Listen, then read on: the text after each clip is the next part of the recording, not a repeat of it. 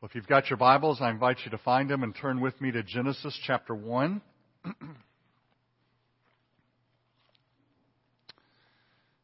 Genesis chapter 1. This morning we're going to uh, look at verses 26 to 31. We're going to read those. We're going to focus in primarily on verse 26. But let's read this section of God's Word together. Genesis chapter 1 verse 26. Then God said, let us make man in our image and our likeness. And let them rule over the fish of the sea and the birds of the air, over the livestock, over the, all the earth, and over all the creatures that move along the ground. So God created man in his image. In the image of God he created him. Male and female he created them. God blessed them and said to them, Be fruitful and increase in number, fill the earth and subdue it. Rule over the fish of the sea, and the birds of the air, and over ever, every living creature that moves on the ground. And then God said, I give you every seed bearing plant on the face of the whole earth, and every tree that has fruit with seed in it. They will be yours for food. And to all the beasts of the earth, and all the birds of the air, and all the creatures that move on the ground, everything that has the breath of life in it, I give every green plant for food. And it was so. And God saw all that he had made, and it was very good. And there was evening, and there was morning, the sixth day. Let's pray. Father, thank you this morning for your word, and as we come to it this morning, we pray that our meditations on it and the words of my lips concerning it would be acceptable in your sight. Father, it would produce what you've intended it to produce in our lives. And you've told us that it will not return void. We pray it all in Jesus' name. Amen.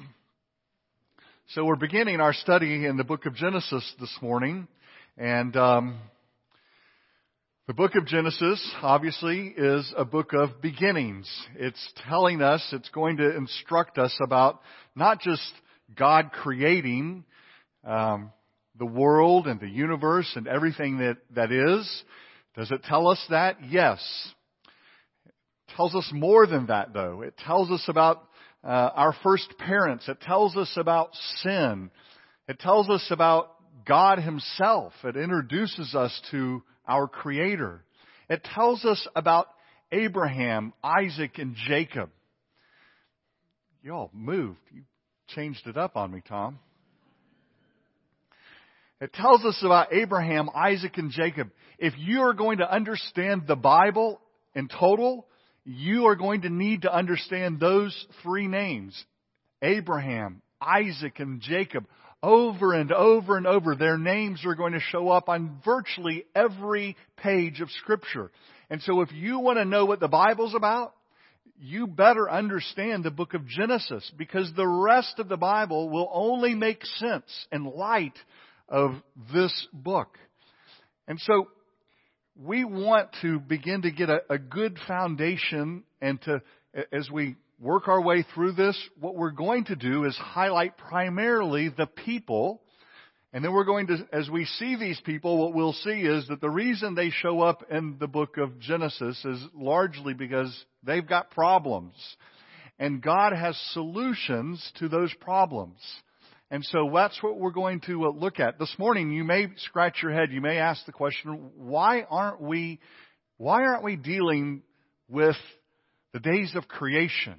Why not a sermon there? you may remember that Marion preached just a couple of weeks ago, and he, he talked about Genesis chapter 1 and Genesis chapter 2.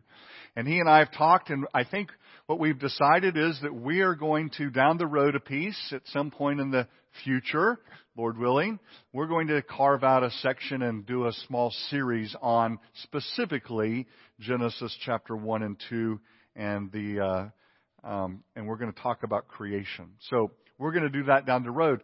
My purpose is a little narrower as we work our way through. It's not to cover every last jot and tittle of theology in the book of Genesis, but it is to encounter the characters that show up here because their stories are critical to understanding who God is, who we are, and what His plan for us in salvation is. And so this morning we want to start right here with God making man.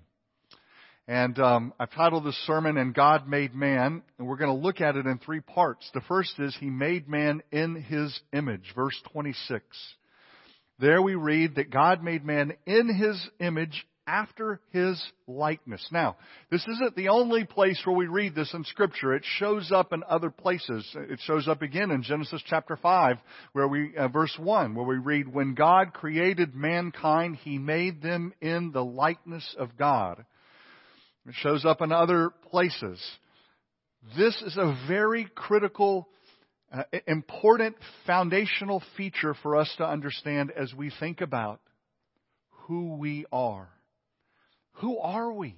What does it mean for us to be human? What does it mean for us to have skin and to have a, a, soul? What does it mean for us to think? What does it mean that, that we are, as Moses says, made in the image of God. Well, let's talk a little bit about perhaps what it was that Moses had in mind as he penned that, as he wrote that.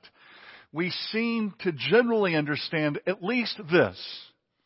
When we hear that idea that we're made in God's image, we at least understand that we're different from all of the other creatures out there, right?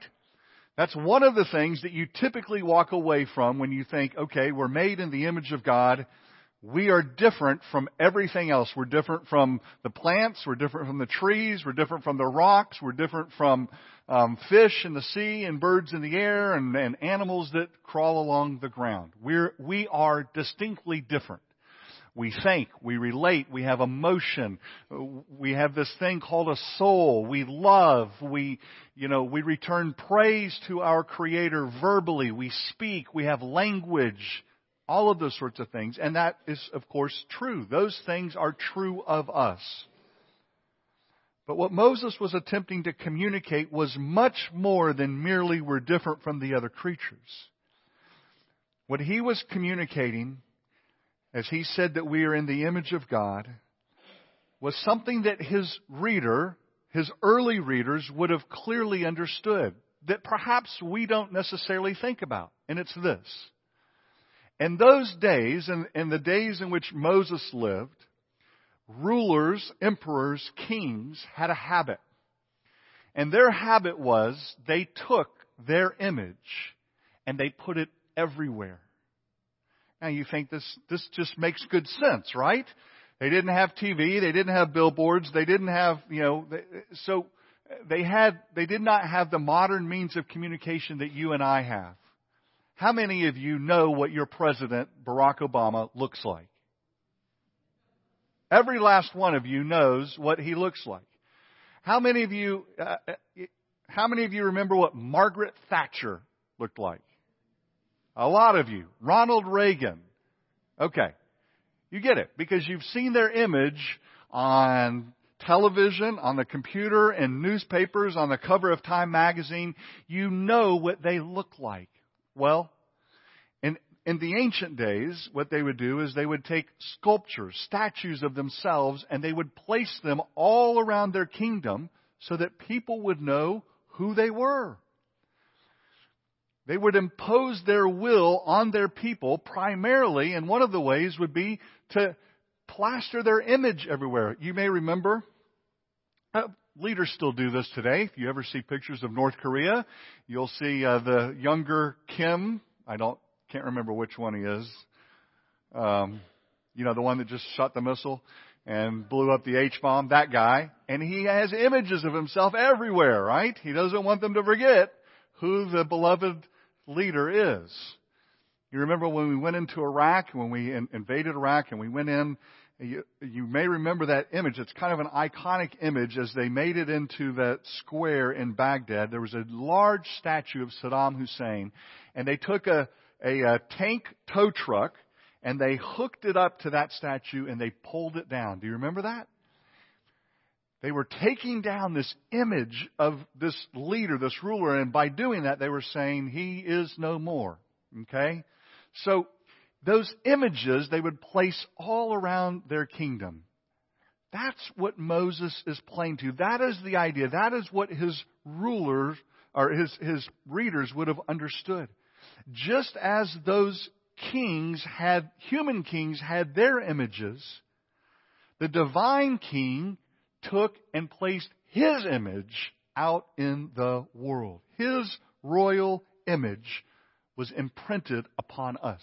We are, we're not just in, we are the image of God. We are the image of God to the world around us. And you can think, you can, you can begin to weave some other scripture together with that, right? Jesus says, and we've talked about this, you are what? The light of the world. Remember that? You are salt. It, he, he gives to us this idea, and he tells us that we are the light of the world. I don't know about you, but Jesus is the light of the world. The light that you and I would reflect out to the world is, is merely a reflection of the glory of God. But it does say something that Jesus would tell us that we indeed are the light of the world. We are the image of God out in the world. And that is as God intended it to be. We are representatives of the supreme king of the universe. It's pretty phenomenal when you stop and think about it.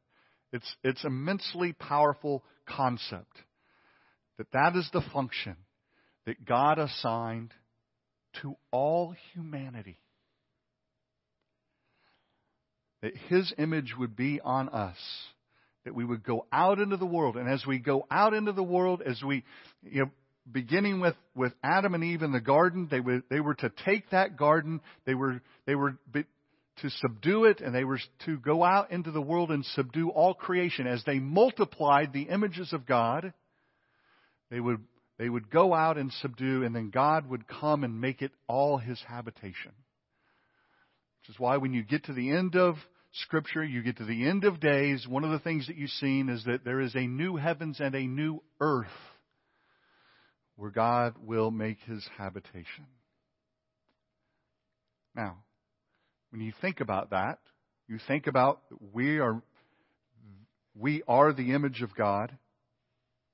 That that can give you some pretty heady stuff, right? Which is why we, we want to dial down just a little and we want to think about this aspect of it, and that is that we were designed for humility. Designed for humility. That's our second point we understand that there is something grand and powerful being communicated in this idea that we are the image of God out in the world. But consider this. Consider that idea that we're merely an image. The word that's being used there is often the word that is associated with um, statues or figurines. And we know from archaeology, archaeologists have gone back, they've, you know, they've dug up this city and that city and the other city, and they have uncovered all sorts of statues and figurines, some of them made from precious metals, gold and the like, and those sorts of things.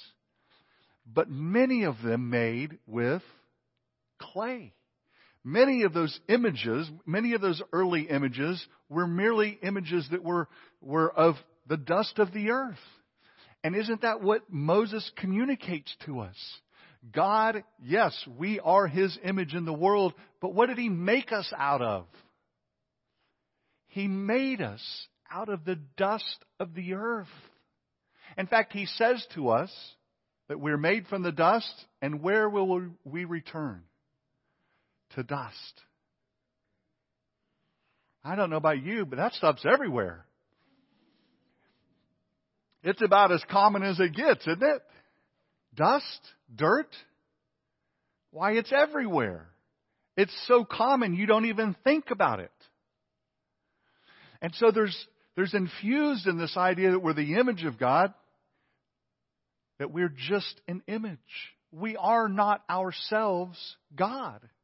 We are not gods. Contrary to much of what floats around us today, The, the Eastern mindset is, is firmly fixed here in our country. Um, it, it's, it's everywhere. I mentioned uh, Star Wars, right? Modern movies, this idea that there dwells within us this force, this, uh, you know, that, that we are all a part of, of the one, okay? That, that in us and in everything else, God exists and we're all together. That is everywhere. It's infused in, in pretty much everything that goes on around us these days.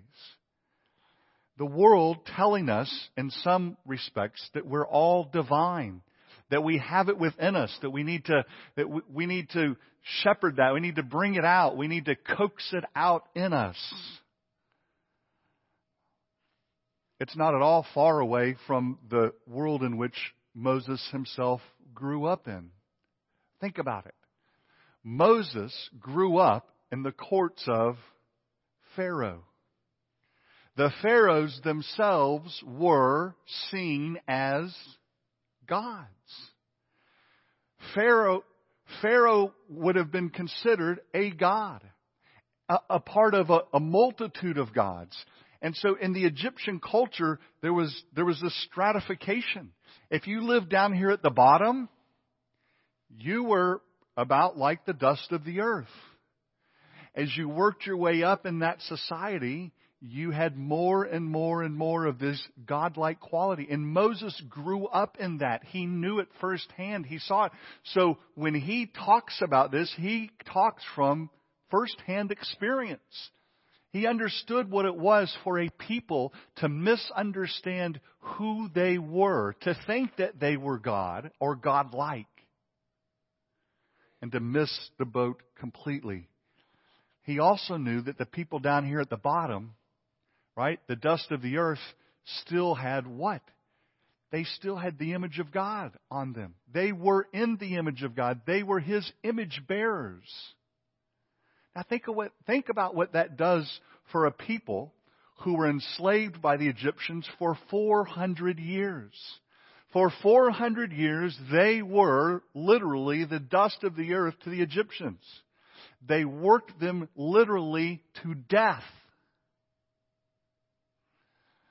Moses comes along and he pins that male and female, God created us in his image. Wow. Dust of the earth? Yes. Image of God? Yes. Both humbling and at the same time tremendously encouraging.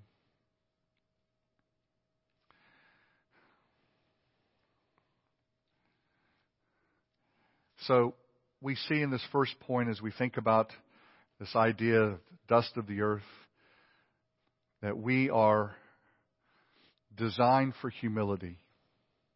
At the same time, we're infused with dignity. We've already touched on this a little bit, but I want you to think about it.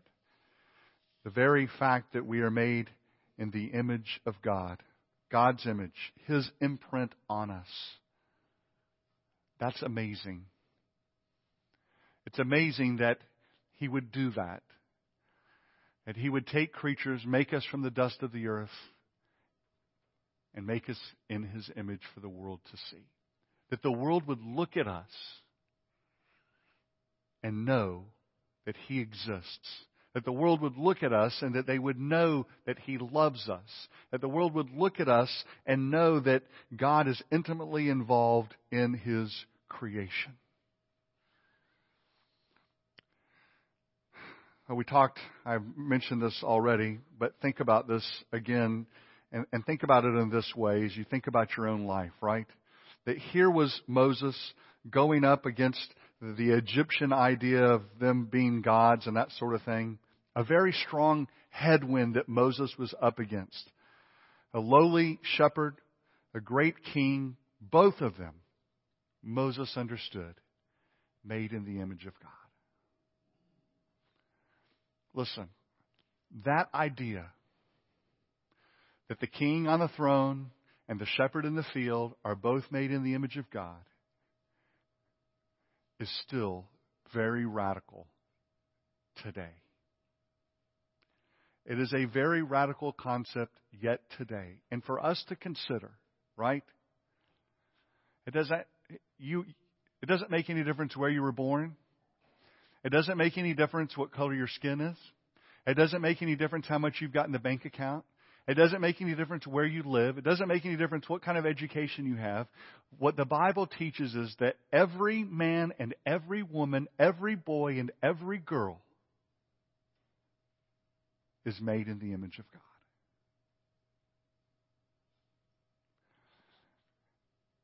And when you think about that and when you consider that, that levels the playing field, does it not?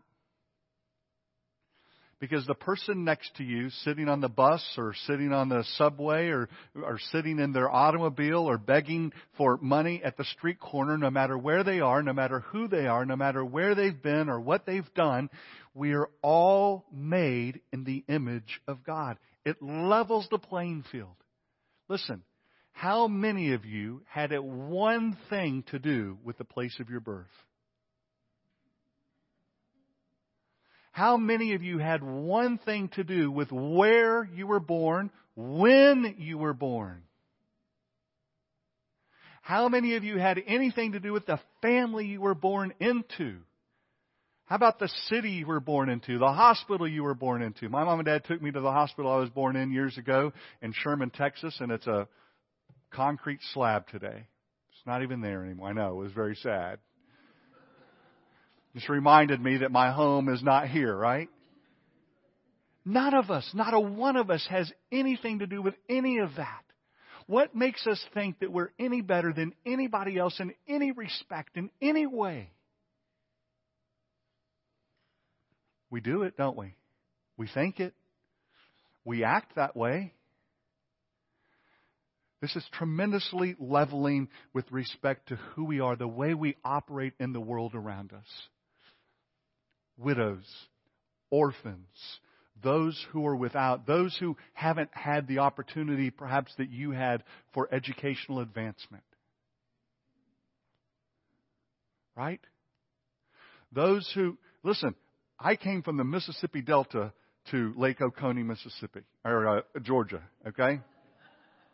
The Mississippi Delta.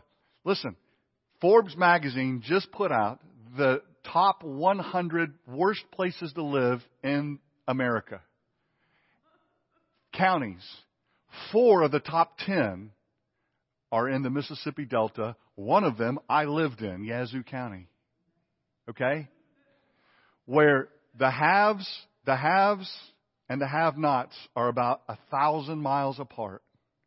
Okay? Because the, the agricultural system there in the Mississippi Delta has created large, gigantic farms. And the folks that used to work on those farms, okay, are without and live without. And the education system is terrible and it's poor and it keeps growing. We're all made in the image of God. And that says something about the way in which we treat one another the way in which we go out into the world, the way in which we love one another, the way in which we care for those who don't have, the way in which we engage. God has told us. Moses wrote it down when he said,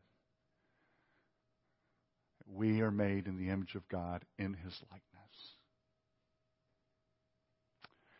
It's why death and dying, and that's why killing, it's why uh, all of those things are so terrible and so heinous. Because it's the image of God. We need to find we need to find a right place as we uh, search our own hearts with respect to this. You know, individually, right? In your own life. This gets down to some really brass tacks, doesn't it? When you go and you look in the mirror, and perhaps you think to yourself, I'm too this, or I'm too that, or I'm not enough this, or I'm not enough that, and you have all the self image problems that so many Westerners have, okay? And, and you work through all of that in your mind, or you think about your failures, or you think about your successes, and you look in the mirror and you think, oh, I'm all that, or you think, oh, I'm not all that, and all of that comes to bear, just remember this, right? Sometimes we need a good dose of humility. We need to be reminded that that dust is real. And that when we die and they put us in the ground, they're probably not going to remember us for 10 minutes afterwards. They'll be eating some fried chicken and, and chicken livers in the church fellowship hall, okay? But at the same time, we've got to remember this. We were made in the image of God, right? And so sometimes we look in that mirror and things are really rough and things are really bad and we're down in the in in the dumps, but we look in the mirror, you can say to yourself, I am made in the image of the living, the one true and living God. There is no greater worth that you're ever going to find in the world than that.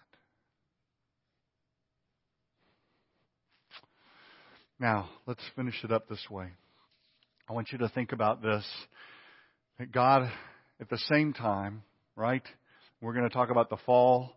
We're going to look at Adam and Eve's plunge of the entire human race into sin. We're going to be talking about in the coming weeks. But just as a little preview, I want you to consider, right, that God so loved us, His image, that He sent Jesus into the world to take on the form of a man, to live and to die, to redeem us, to buy us back from the curse of the law.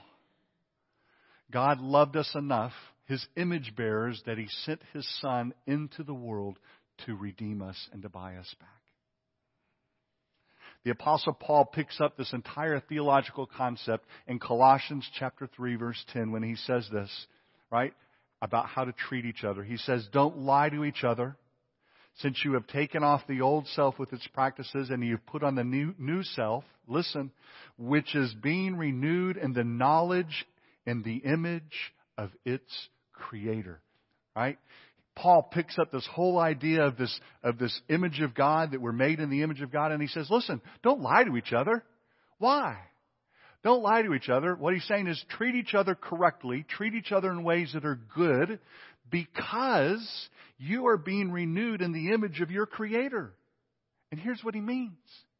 In your redemption, and the fact that Jesus has bought you back, you are in the process of undergoing a renewal so that you will one day look as you did, not physically, but look as you did as a person, a whole, complete person, the way that God created you in the garden. Are you with me? So he's looking all the way forward through it all and he says, listen, treat each other with respect. Don't lie to each other. Don't treat each other maliciously. Don't talk about each other. Don't, don't run amuck over each other. And the reason you shouldn't is because you're both being renewed in the image of God. That's why when I, that's why it pains me when I talk poorly to people. Maybe they're in my house occasionally. Hard to believe, I know. When, when, when I don't, when I'm not who I should be in Christ. It pains me, it hurts me because I know that those people who are around me are image bearers just like I am, and how I act matters to them.